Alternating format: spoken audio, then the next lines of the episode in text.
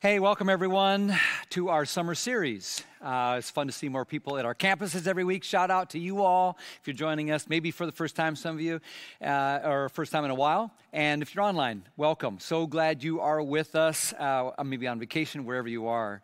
Let me begin with a really uh, serious question, okay? How do you deal with failure? Let me ask you another one. Like, do you have anything in your life that's making it really hard right now? Like, just makes your life really hard. And, and how do you keep following God when it's hard? I got one more. How do you live a life that's like really fulfilling? Like, really fulfilling when life keeps throwing at you stuff that's unexpected and unwelcome, right? I mean, you got to agree, these are, these are questions that we all want answers to. And we're going to get answers to these this summer. We're going to dig in. We're going to get answers to these questions and a whole lot more. We really are. And we're going to get it from one of the greatest leaders in world history. We're talking about Moses, and that's what this series is about. We're calling it an MO like Mo. Now, you know what a, an MO is, right? It's like a modus operandi, right? Your, your, mode of doing things. And, and so your MO is just how you live your life. It's the, it's the default mode that you have. Like, how, how do you do stuff? And Moses had an MO. So you see where we're going with this? It's like Mo's got a Mo. You see it? Get it? Okay, whatever. But you know, his MO was interesting. You know, sometimes he's bold, you know, and brave and courageous. Other times he's just a big wimp. There are times when you see Moses make these brilliant leadership decisions, and there's other times Moses it just makes the hairbrain. It's like, don't, what are you doing? Eh, there are times when he has big faith in God, and there's other times he's just like, he's got these huge flaws. In other words, Moses' MO is a lot like our own, our own way of doing things, right? So we're going to look at, at that because through looking at his story, this great, who, this man who becomes this great man of God, we learn how to deal with failure. We learn how to find a fulfilling life when life is hard and keep following. We learn all the answers to these and so many more questions. And I think I'm really excited about this series. We're going to do a, a deep dive into the life of Moses. We're going to look at a lot of scripture, and I think you're going to be very encouraged because as we're studying Moses' life, whatever you think of him now, you're going to discover wow, it's a lot like looking in the mirror, actually. And there's so many parts of his story that will help us know how to live our life. And at the end of the day, Mo's MO was just to live his life 100% for God. Like he didn't always do it, but that was his MO. That's what he wanted to be about. And that's exactly what God's calling you and me to as well to live our life 100% for God. And we're going to be better able to do that by hanging out with Moses. So that's what we're going to do over the next several weeks. I hope you'll be here every week. If you can't be with us, join us online. I don't want you to get behind. The story builds on each other. So let's dive in. Here we go. When you start talking about Moses' life, it's been pointed out that his life kind of falls into three 40 year segments. It's interesting. The first 40 years of Moses' life he basically lives as a prince of Egypt, living in the palace in Egypt with the Pharaoh. That's where we're going to focus today on how the story of how his Jewish mother, Jochebed, is forced to give him up. He's taken in by the Pharaoh's daughter, He grows up in the palace. He, he learns to walk like an Egyptian, right? But, but then um, he sees the cries of, of his own people and slavery there, and he, and he kills a man, and suddenly he is running for his life, which leads to the second 40 years of Moses' existence. And that's where he lives as a fugitive in a place called Midian, which is him hiding in the desert, basically. We're going to talk about that next week. This shift from the palatial palace on the banks of the Nile to the middle of nowhere, a little hut in the wilderness. Instead of leading, being prepared to lead a nation of Egypt, he's now just herding some sheep that belong to his father in law in utter obscurity. But while he's out there, God doesn't forget about his people. He doesn't forget about Moses. In fact, he visits Moses one day. We're going to talk in another week about that burning bush experience. And God says to Moses, I hear the cries of my people. I'm going to deliver them. And Moses, I want to do it through you. Which leads to the third, the third sort of segment of Moses' life, which is where he becomes the great leader of God's people guiding toward the promised land which takes him back to the palace in Egypt, right to the Pharaoh, where he says, God says, You got to let my people go. And Pharaoh says, I don't think so. And then you get the plagues and you get the firstborn dying. And then Pharaoh finally says, Go. And then they go. But then Pharaoh chases them and you get the Red Sea. And Moses parts the Red Sea and they go through and the Egyptians die.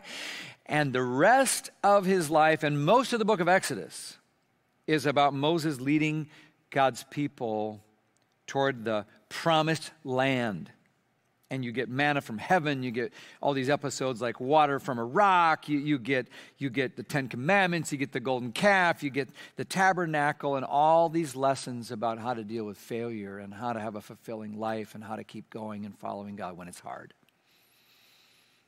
That's the flow of his life. Egypt wilderness egypt heading on a promised land. Someone, someone kind of wisely said, you know, if you look at those three, it boils down to this. For the first 40 years of his life, he thought he was a somebody. The second 40 years, wow, he learned he was a nobody. But the third 40 years, he discovered what God can do with a nobody. And that's why this is such a great story, and it's our story. Now, we need to, we need to back up a little bit and do a little background here, okay? Um, remember, we keep talking about this. He was the prince of what? Where? Egypt, right? He's helping God's people, Israelites, escape from where? Egypt. But did you ever stop to ask yourself, do you know how did the children of Israel, God's people, end up being slaves in Egypt? How did that happen? Well, I thought they were from Israel. Well, if you were here last summer, some of you will remember we did this really cool study on the, on the character the, of Joseph, and that's found in the book of Genesis, which is the first book of the Bible. Exodus is the second, where we'll be this time. And the book of Genesis is really just about God creating and then seeing how, because of sin, we all got messed up and He needs to bring us back to Himself.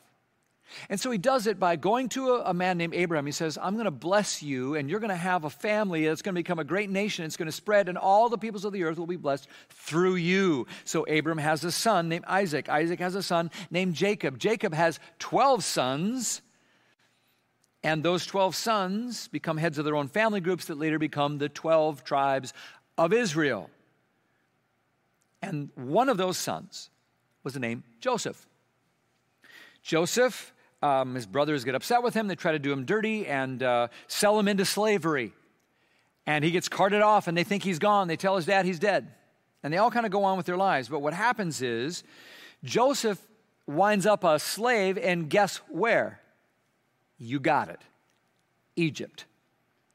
But by the providence of God, he keeps finding favor with the government and he gets promoted from job to job to job until he ascends to be the second highest in command, just next to the Pharaoh himself, the prime minister of all of Egypt. And one of his jobs is to keep track of the food in the storehouses and distribute it fairly, which is important because decades after his brothers sold him into slavery, there's a terrible famine all across the land, and they get so desperate, they go all the way over to Egypt and go marching up to guess who, asking for food.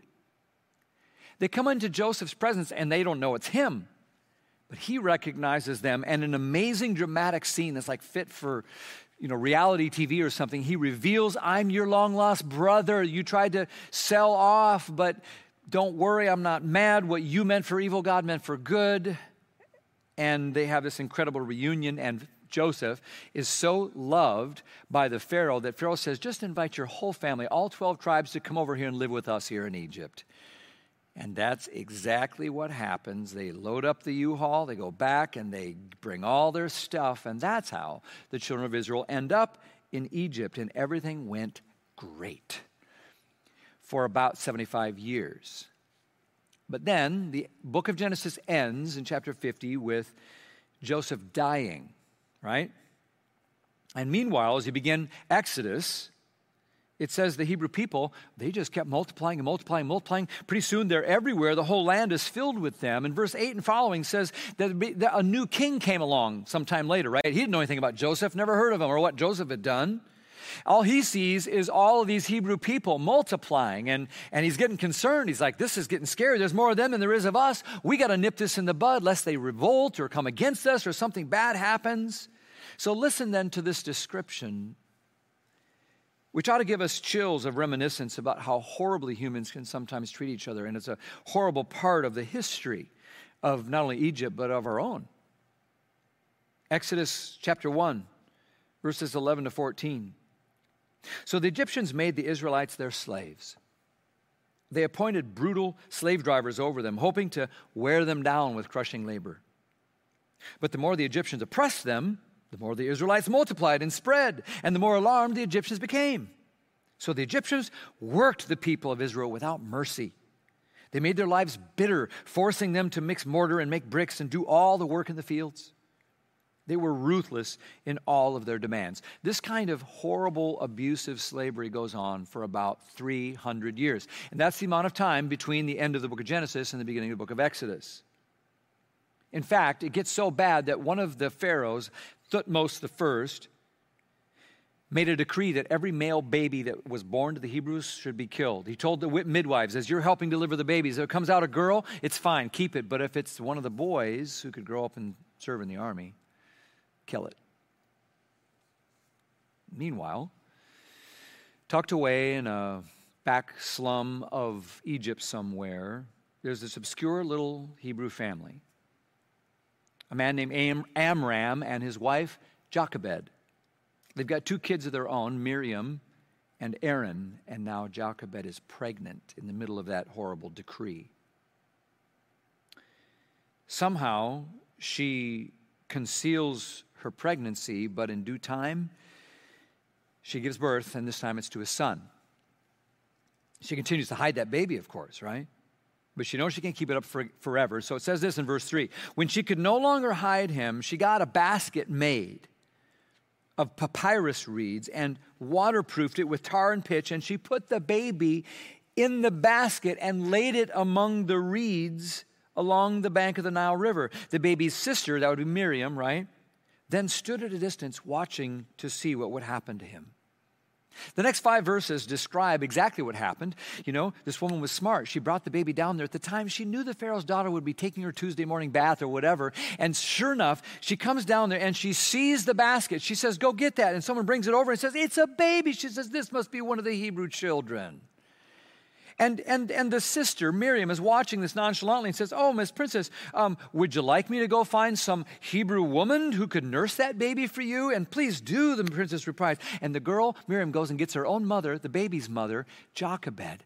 And, and the princess says, Yes, take this baby and nurse him. I'll pay you for it. And so here she is now, Jochebed, raising her own baby and nursing him. And later in verse 10, it says, When the boy was older, his mother knew that was over, and she brought him back to Pharaoh's daughter, who adopted him as her own son.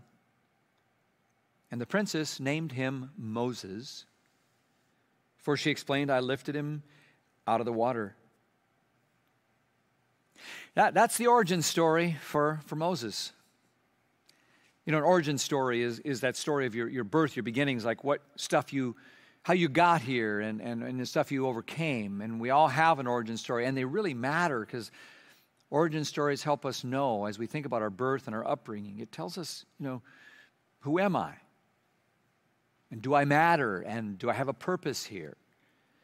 You know, Am I loved? What, what, what, what, am I doing? That's why one thing we did in our family when our kids were little, we would, uh, at their birthday dinner, we'd, we'd tell some of their origin story. We'd tell funny things that happened when they were born or the circumstances around. Nathan, you know, you were a funny kid. You were always upside down in your mommy's belly.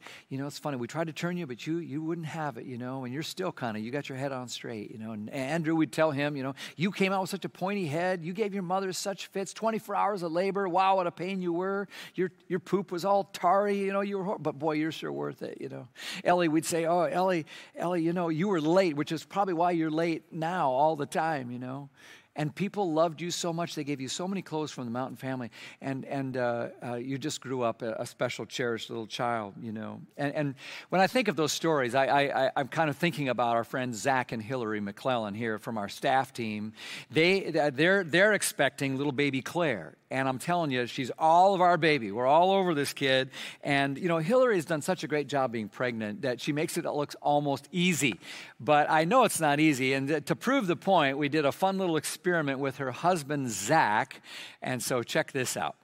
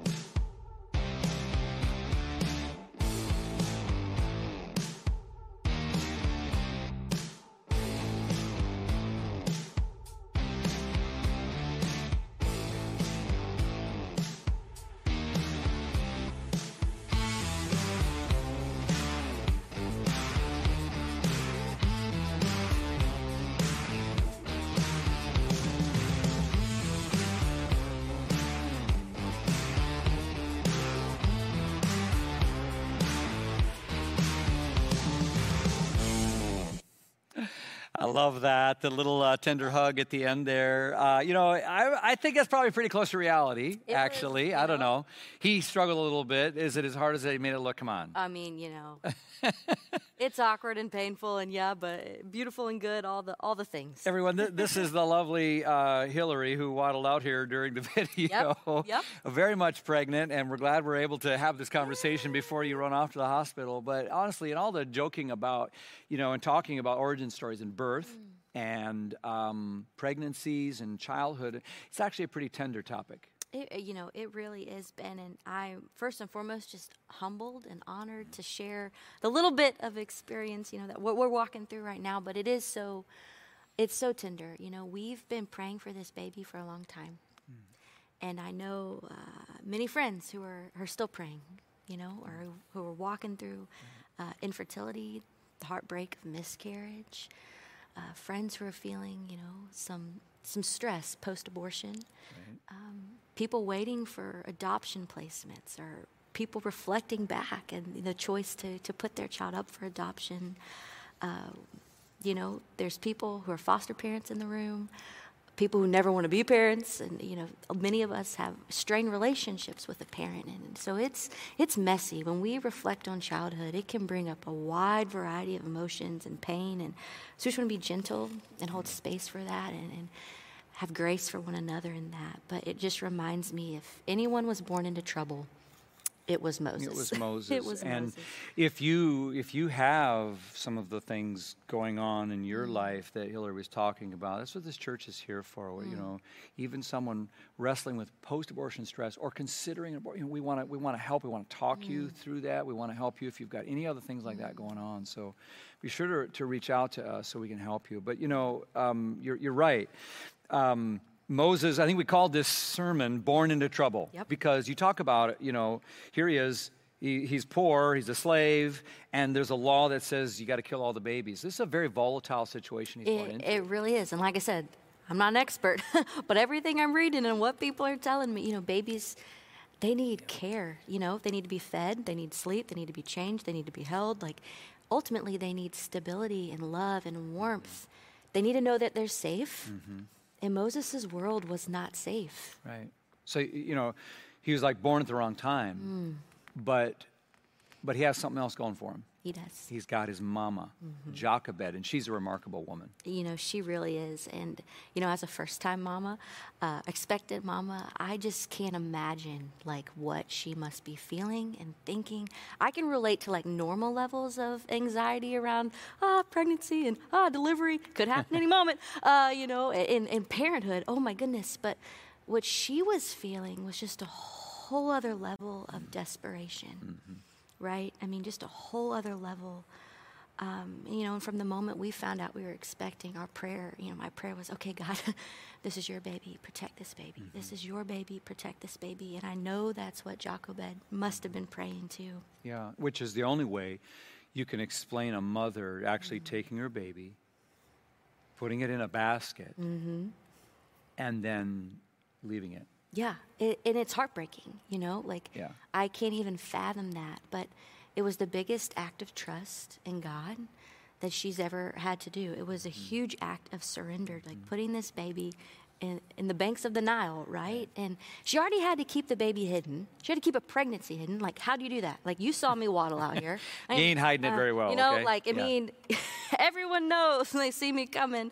Uh, but then keeping keeping a baby hidden, like babies cry Right. right? And it's not like they're out in the country or have soundproof walls. I mean, they're enslaved. They're being watched. They're, you know, on top of each other, living in huts. And then you got two older siblings that got to keep a secret too. Like, I don't know how you do very, it. You Very know? difficult.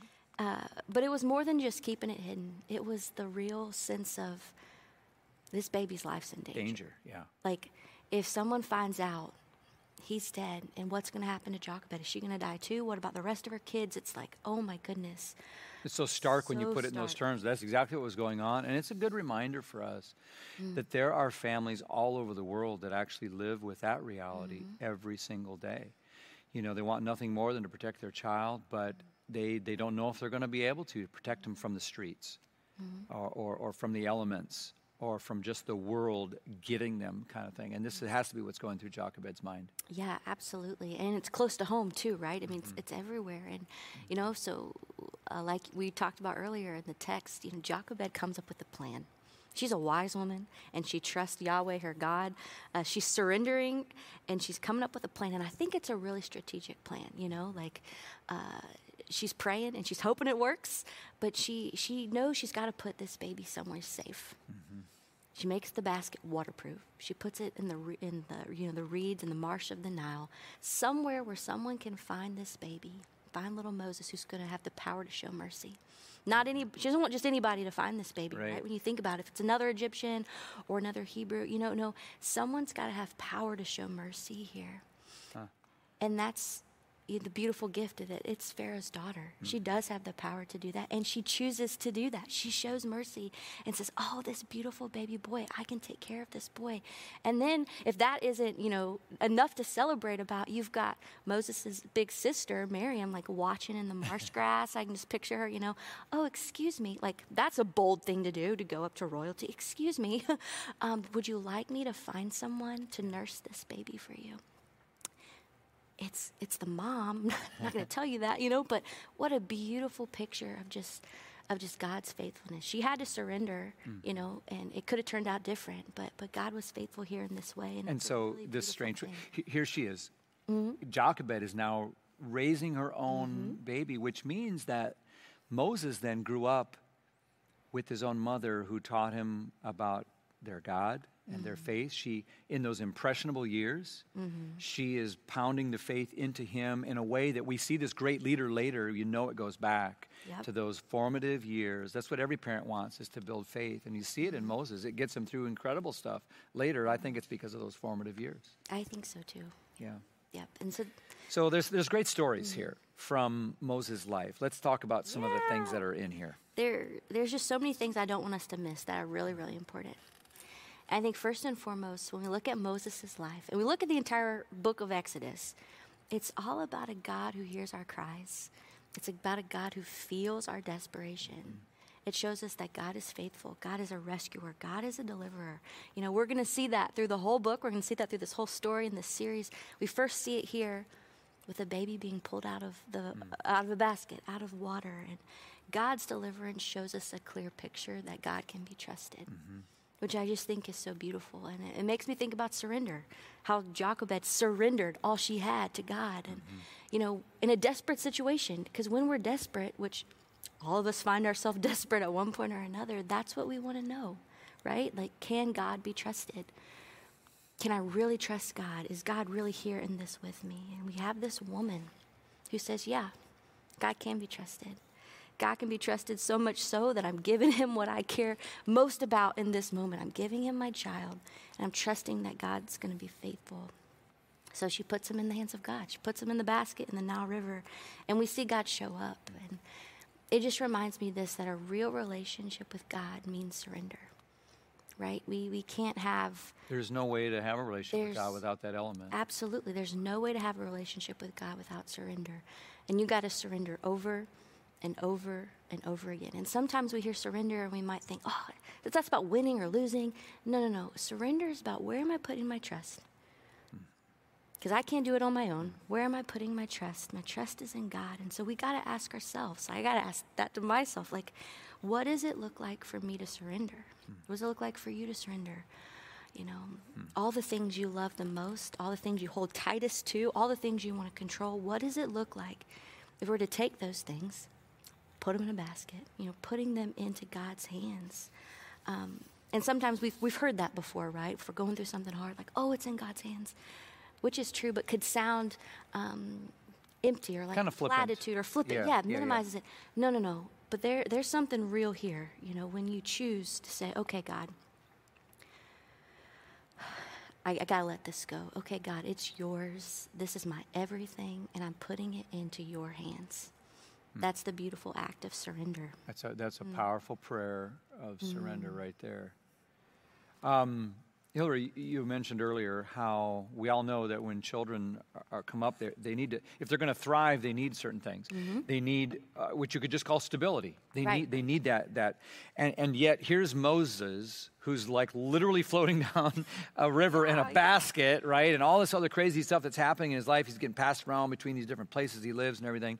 So, you know, and I think there's an element that every one of our childhood we can look at and say, you know, I had elements of my childhood that were a little mm-hmm. tough and I've heard you talk about your childhood. Part of the reason uh, I, have invited you here, as you know, is, is to hear, would you share some from your childhood as you think about some of the instability and how God was at work in it? Yeah, absolutely, Ben. You know, it's, it's a little beautiful and a little ironic. You know, 20 years ago, uh, my childhood was rocked by instability. You know, it was safe, loving, good, and full, and just, and then there was a moment like, oh, something's changed. And the ironic piece is like, oh, 20 years later, we're, we're expecting life, like new life to be born, this beautiful baby girl. Can't wait to, to meet her. And all the joy and excitement that we're feeling for that, me personally, I'm feeling for that. It's, it's mixed with some grief and mourning and reflecting as we've just hit the milestone of, um, of 20 years since my dad's sudden death. And you know, I, I reflect back and I think about that day and, you know, I'm eating French toast for breakfast. I'm playing with my sister. I got a dance recital later that afternoon. And then in a moment, you learn that there's a moment time ends, that death is a real thing. And you look at Moses' life, and there's going to be a moment his life changes. He's going to leave his home. He's going to go to the palace, and the palace is going to be beautiful, and it's going to be full of all these great things.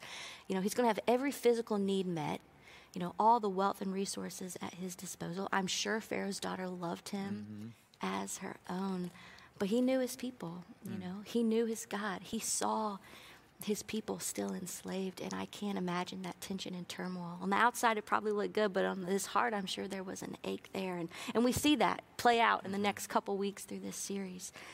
Uh, but it's a reminder that all of us, Every single one of us are born into some trouble or facing some trouble in our life along the way, whether that is uh, death of someone you love, or divorce, or abuse of any kind, neglect.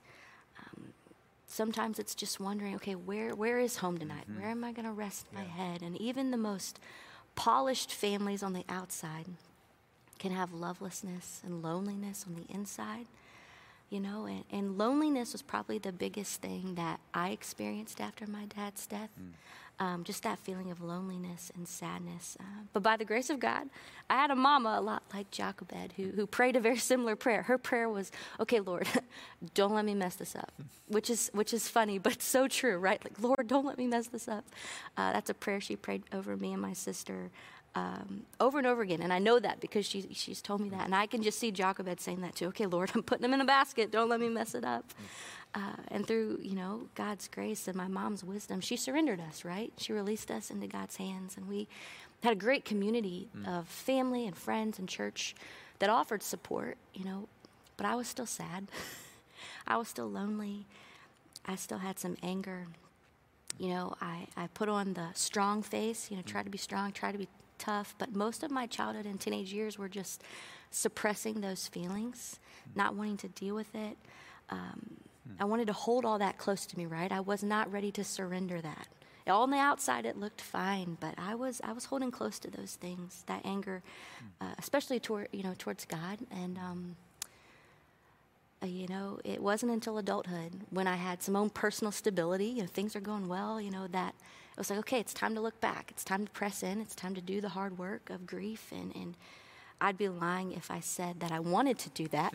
it's actually, it's a funny story for another time of just the way, you know, anxiety and your subconscious and your body works to, to, to go back and to face trauma. And uh, it's been the hardest work and scariest work I've had to do up until this point.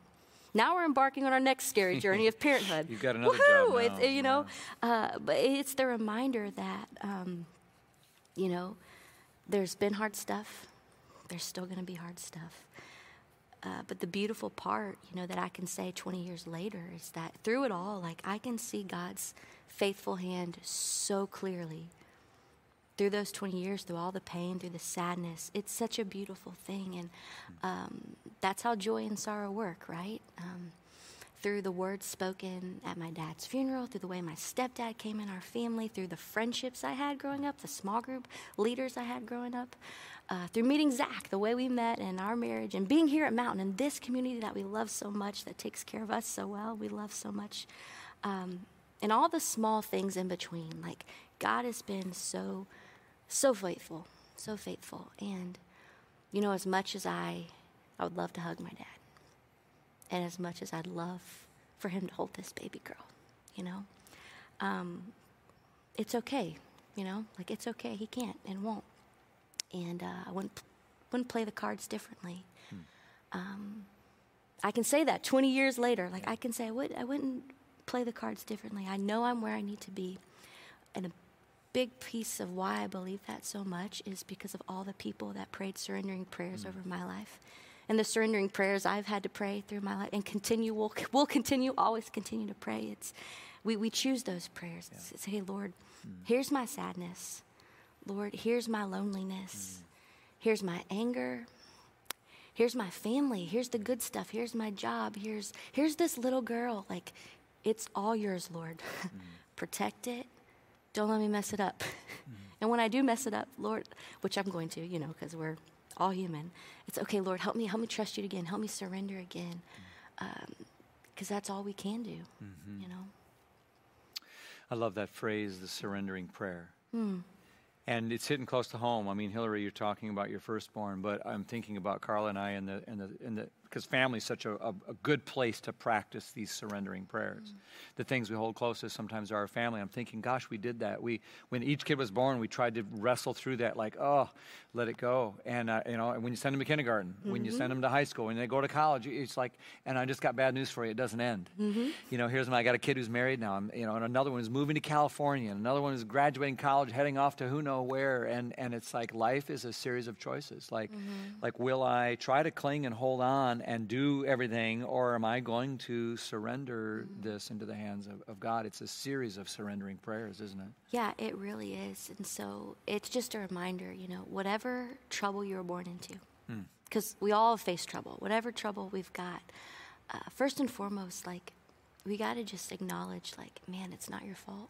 Hmm. And we're sorry, and it hurts, and it's not fair. And sometimes we want to blame God, right? We want to blame God, but oh, God's heart breaks too. Mm. God's mourning with us in our pain. Um, but trust this. We can trust this. Please trust this with me, you know, that God is faithful in our pain. Mm-hmm. Even in the midst of trouble, yeah. God keeps his promises and God is faithful. We see that in Moses' story. We see that today. Uh, and just sometimes we just got to let go of whatever we're holding on so tightly to and say, okay, Jesus, here it is.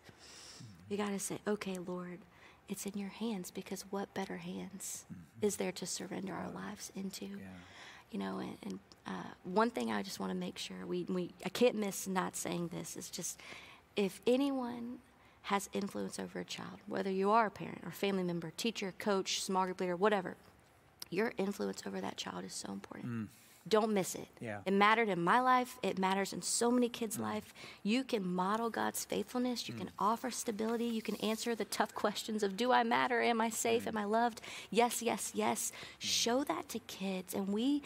as a church, just want to help you do that. That's why we uh, have great ministries of mountain kids and students and the work we do at the Epicenter. Check out our website for all the support and resources because it so matters how you uh, you know, love kids and show them that yes, there's trouble in this world, but God is mm. faithful.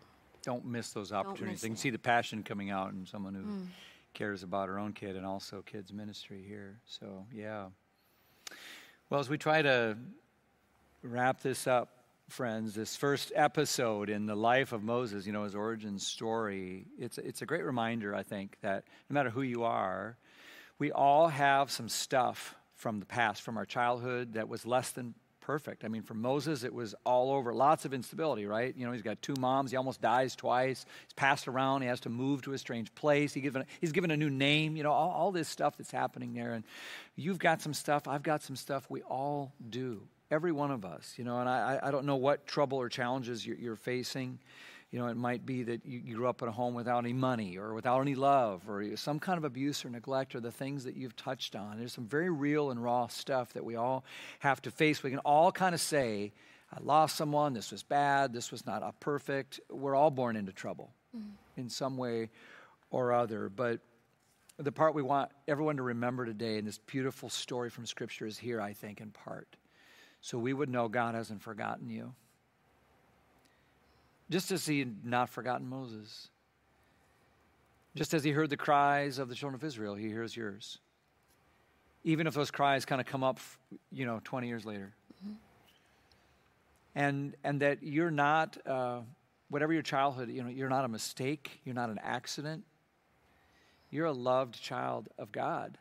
And that he has a purpose for you and that he's faithful to see it through. And just as he put all of the weird instability of Moses' upbringing together in a way that he, be, he uses to become this beautiful deliverer of God's people. God has a plan for us, and it seems like he actually delights in working with us the more messed up we are mm.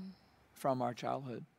And I think these are important truths to cling to. And you know, the only way we get there, I think, is the same way that this story gets there, and that was that there was a woman who had an actual moment where she had to let go of that which she held most dear and surrender it into the hands of God. There, she physically had to put a baby in the river. And I, and I just wonder what, what do you need to put into the basket? What do you need to surrender to God? You know, that, that's the surrendering prayer that is part of a relationship with God we're going to have an MO like Mo, like someone who really wants to have God in our life, we've got to wrestle with that. Like, what do you need to surrender today? And our best example is not Moses or Jochebed, it's Jesus. I mean, he's the one who said at the end of his life, Here it is, Lord. Into your hands I commit my spirit, he said to the Father. Mm-hmm. And so may we all do the same. I mean, I cannot think of better hands to commit it to. So let's, let's pray.